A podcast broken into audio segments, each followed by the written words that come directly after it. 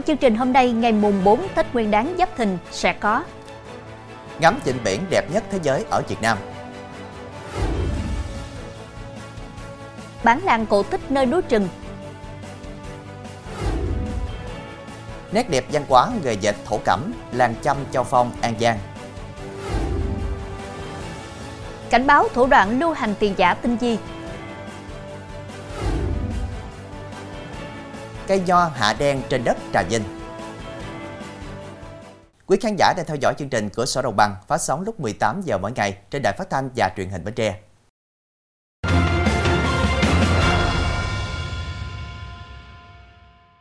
Thưa quý vị, là một trong những thắng cảnh địa danh du lịch nổi tiếng của tỉnh Thừa Thiên Huế, Lăng Cô được vua Khải Định xem là chốn bồng lai tiên cảnh. Năm 2009, Vịnh Lăng Cô được bình chọn là thành viên thứ 30 trong danh sách vịnh đẹp nhất thế giới của World Bank. Những ngày đầu năm mới, Vịnh Lăng Cô và Đầm Lập An vẫn sở hữu những vẻ đẹp, sắc thái khác nhau thu hút sự chú ý của người đi đường. Hình ảnh cây cầu nối hầm Hải Vân với thị trấn thơ mộng nhất của Thừa Thiên Huế. Lưu thông từ Đà Nẵng tới, du khách dễ dàng thấy bên tay trái là đầm Lập An, phía phải là biển Lăng Cô, tất cả cùng hiện lên hai màu xanh ngọc và xanh lam rực rỡ, đầy quyến rũ, khiến ai cũng muốn dừng xe để ngắm cảnh. Vịnh biển này nằm ngay vị trí đắc địa là eo biển miền Trung, vì vậy mà nó sở hữu những đường cong tuyệt mỹ của dải cát ven biển dập dờn theo từng con sóng. Thời điểm thích hợp nhất để khám phá Vịnh Lăng Cô là từ tháng 4 tới đầu tháng 8. Tuy nhiên, vào những ngày đầu năm mới, nơi đây vẫn hiện lên một vẻ đẹp ít nơi nào có được. Nằm ngay kế bên biển Lăng Cô là đầm Lập An, có tên gọi khác là đầm An Cư, diện tích khoảng 800 hecta. Nơi đây được ví như tuyệt tinh cốc Huế nhờ khung cảnh nên thơ, hữu tình. Thưa quý vị, sau hơn một năm triển khai kế hoạch tổng thể phục hồi Vịnh Nha Trang đến năm 2030, hệ sinh thái trạng san hô xung quanh hòn mung thuộc Vịnh Nha Trang đang trong quá trình phục hồi tốt. Độ che phủ của san hô dao động từ 30 đến 50%. Tuy nhiên, tốc độ tăng trưởng chậm do đặc điểm sinh học của các loài san hô cứng tạo rạn chỉ khoảng 1 cm trên năm. Theo Ban Quản lý Vịnh Nha Trang, sau bão Damray năm 2017, san hô trong vịnh đã phục hồi tốt. Tuy nhiên, bão số 9 cuối năm 2021 đã làm hư hại phần lớn hệ sinh thái san hô trong vịnh. Ngoài thiên tai, trong vài thập niên gần đây, khí hậu trái đất nóng lên, nhiệt độ nước biển tăng nên xảy ra hiện tượng tẩy trắng san hô, gây tác động nghiêm trọng tới hệ sinh thái rạn san hô. Trước những kết quả đạt được, Ủy ban nhân dân tỉnh Khánh Hòa yêu cầu Ủy ban nhân dân thành phố Nha Trang tiếp tục triển khai các nội dung công việc thuộc thẩm quyền theo phương hướng thực hiện các nhiệm vụ trong năm 2024 đã đề ra, tăng cường công tác tuyên truyền bằng nhiều hình thức về công tác bảo vệ hệ sinh thái, môi trường Vịnh Nha Trang. Thưa quý vị, tại Quảng Ngãi, Hợp tác xã Du lịch và Nông nghiệp sạch sung tích ở thôn Tăng Long, xã Tịnh Long, thành phố Quảng Ngãi đã thực hiện công trình vườn qua với chủ đề Đi về nơi có gió, tổ chức tour trải nghiệm khám phá đời sống nông nghiệp bên bãi bồi dòng sông Trà. Đây là một điểm đến thú vị dành cho người dân và du khách trong dịp Tết này. Điểm xuất phát của khu du lịch sinh thái đi về nơi có gió sẽ bắt đầu từ ven bờ bắc sông Trà Khúc, đường Hoàng Sa, đi về hướng chùa Minh Đức, cầu Cổ Lũy và biển Mỹ Khê và được đón tiếp tại bãi bồi bờ Nam để tham quan trang trại rau sạch của hợp tác xã Sùng Tích. Tại đây, du khách có thể tham gia trải nghiệm chương trình Một ngày làm nông dân, được tự tay hái và thưởng thức trực tiếp tất cả các loại rau quả theo nhu cầu. Đây là một trải nghiệm mới mẻ, thích hợp với những người muốn tìm hiểu cuộc sống làng quê, công việc đồng áng tại nông trại, cũng chính là liều thuốc giúp du khách thư giãn, hòa minh giữa thiên nhiên và tận hưởng những giá trị truyền thống. Trong tiết trời xuân mang mát, du khách hãy thưởng một lần dừng chân nơi đây để thưởng ngoạn những thắng cảnh tuyệt đẹp, hòa mình vào đời sống nông nghiệp của người dân Quảng Ngãi, cảm nhận sức sống của dòng sông Trà Khúc trong mùa xuân mới. Thưa quý vị, nằm dưới chân cột cờ quốc gia Lũng Cú, huyện Đồng Chăng, tỉnh Hà Giang, thôn Lô Lô Chải là địa bàn sinh sống chủ yếu của đồng bào dân tộc Lô Lô. Ngôi làng với hơn 100 hộ dân sinh sống được ví như ngôi làng cổ tích bởi cảnh quan thiên nhiên, những nét đẹp văn hóa truyền thống vẫn được lưu giữ gần như trọn vẹn và thu hút du khách. Và ngôi làng này là địa điểm thu hút đông khách du lịch ở Hà Giang trong dịp Tết Nguyên đán. Nằm ngay dưới chân ngọn núi rồng nổi tiếng thuộc xã Lũng Cú, huyện Đồng Văn, tỉnh Hà Giang, ngôi làng văn hóa Lô Lô Chải chỉ cách cột cờ Lũng Cú khoảng 1 km. Đây là nơi sinh sống, an cư lập nghiệp của đại bộ phận người Lô Lô và người Mông bao đời nay. Những bản làng trên cao nguyên đá ngàn đời nay tưởng như ngủ quên trong sương mù, bỗng được đánh thức bằng cơn gió mát lành mang tên du lịch bản làng. Cho đến hiện tại, làng Lô Lô Chải đã trở thành điểm du lịch hút khách bậc nhất của cao nguyên đá Đồng Văn nói riêng và cả Hà Giang nói chung. Lô Lô Chải gần như vẫn lưu giữ được vẹn nguyên những nét văn hóa từ xa xưa, từ đời sống vật chất, tinh thần của người Lô Lô ở cao nguyên đá, kiến trúc nhà trên tường, mái lập ngói máng, các nghề truyền thống như theo, làm mộc, tới các lễ hội truyền thống, một lần lạc bước vào ngôi làng cổ tích này, du khách sẽ chẳng muốn rời đi trước khung cảnh thiên nhiên trữ tình và bình yên và yêu mến trước sự đôn hậu và mến khách của người dân nơi đây. Trong phần sau của chương trình, Nét đẹp văn hóa nghề dệt thổ cẩm, làng chăm Châu Phong An Giang. cảnh báo thủ đoạn lưu hành tiền giả tình di.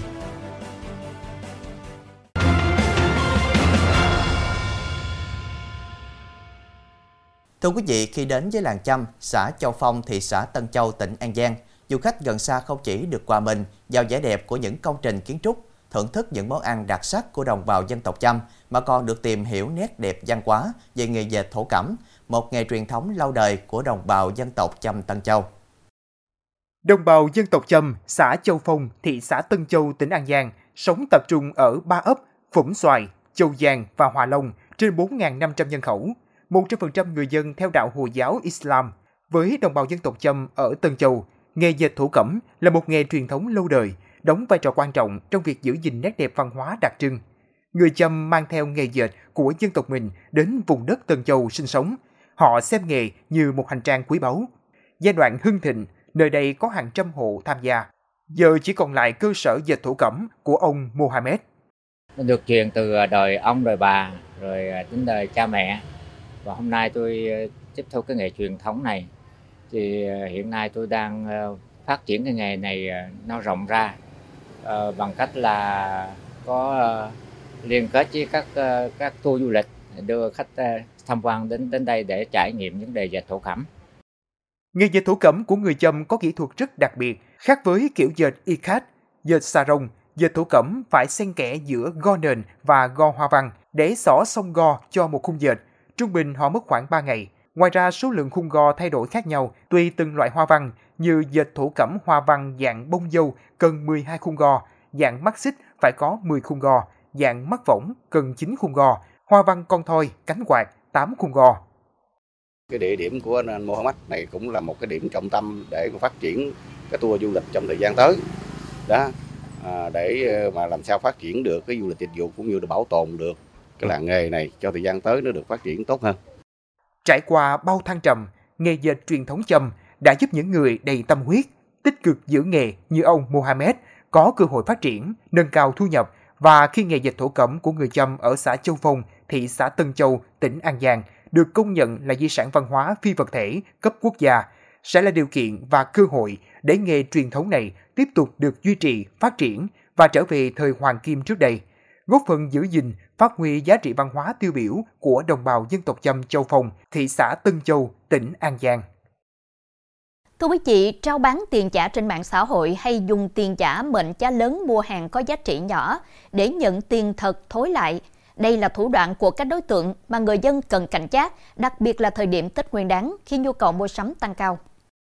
Trước đó, Lê Văn Toàn, trong lúc nhậu tại một quán nhậu ở thị xã Long Mỹ, tỉnh Hậu Giang, đã dùng tiền giả mệnh giá 500.000 đồng mua trái cây thì bị người dân phát hiện. Tại cơ quan công an, Toàn khai 59 tờ tiền giả mệnh giá 500.000 đồng mà đối tượng mang theo là mua của một đối tượng trên mạng xã hội. Điều tra mở rộng, cơ quan an ninh điều tra công an tỉnh Hậu Giang bắt thêm hai đối tượng là Phan Nguyễn Tuấn Kiệt, Phạm Thị Thái Chân Kiệt và Chân thừa nhận dùng 10 triệu đồng tiền thật mua 80 triệu đồng tiền giả mệnh giá 500.000 đồng rồi bán lại cho nhiều người, trong đó có Lê Văn Toàn.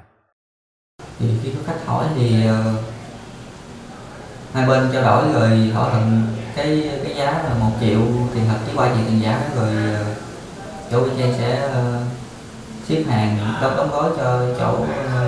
người khách đó Trước đó trong năm 2022, Công an tỉnh Hậu Giang đã phá một vụ án tàn trữ lưu hành tiền giả, bắt 3 đối tượng. Các đối tượng mua 50 triệu đồng tiền giả mệnh giá 500.000 đồng với giá 10 triệu đồng rồi xuống tỉnh Hậu Giang tiêu thụ và bị bắt tại một nhà trọ ở huyện Vị Thủy cùng tăng vật là 85 tờ tiền giả loại 500.000 đồng. Người dùng tiền thật để mua hàng hóa nhằm để cho người bán là không có thời gian kiểm tra và gây mất sự chú ý của những người dân xung quanh.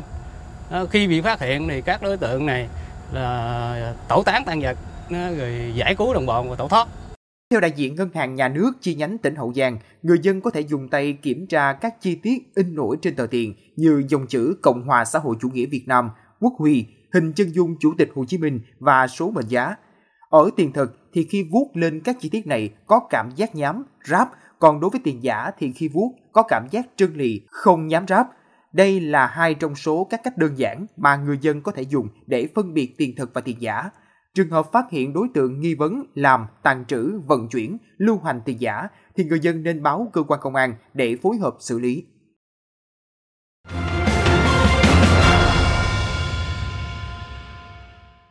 Thưa quý vị, trong năm qua, Bên cạnh những thông tin nóng hổi thiết thực về các vấn đề an ninh trật tự xã hội y tế, dân sinh, chương trình Cửa sổ Đồng bằng cũng đã gửi đến quý khán giả những mô hình cách làm hay của nông dân nhiều địa phương làm giàu trên mảnh đất của quê hương mình và được đông đảo khán giả đón nhận.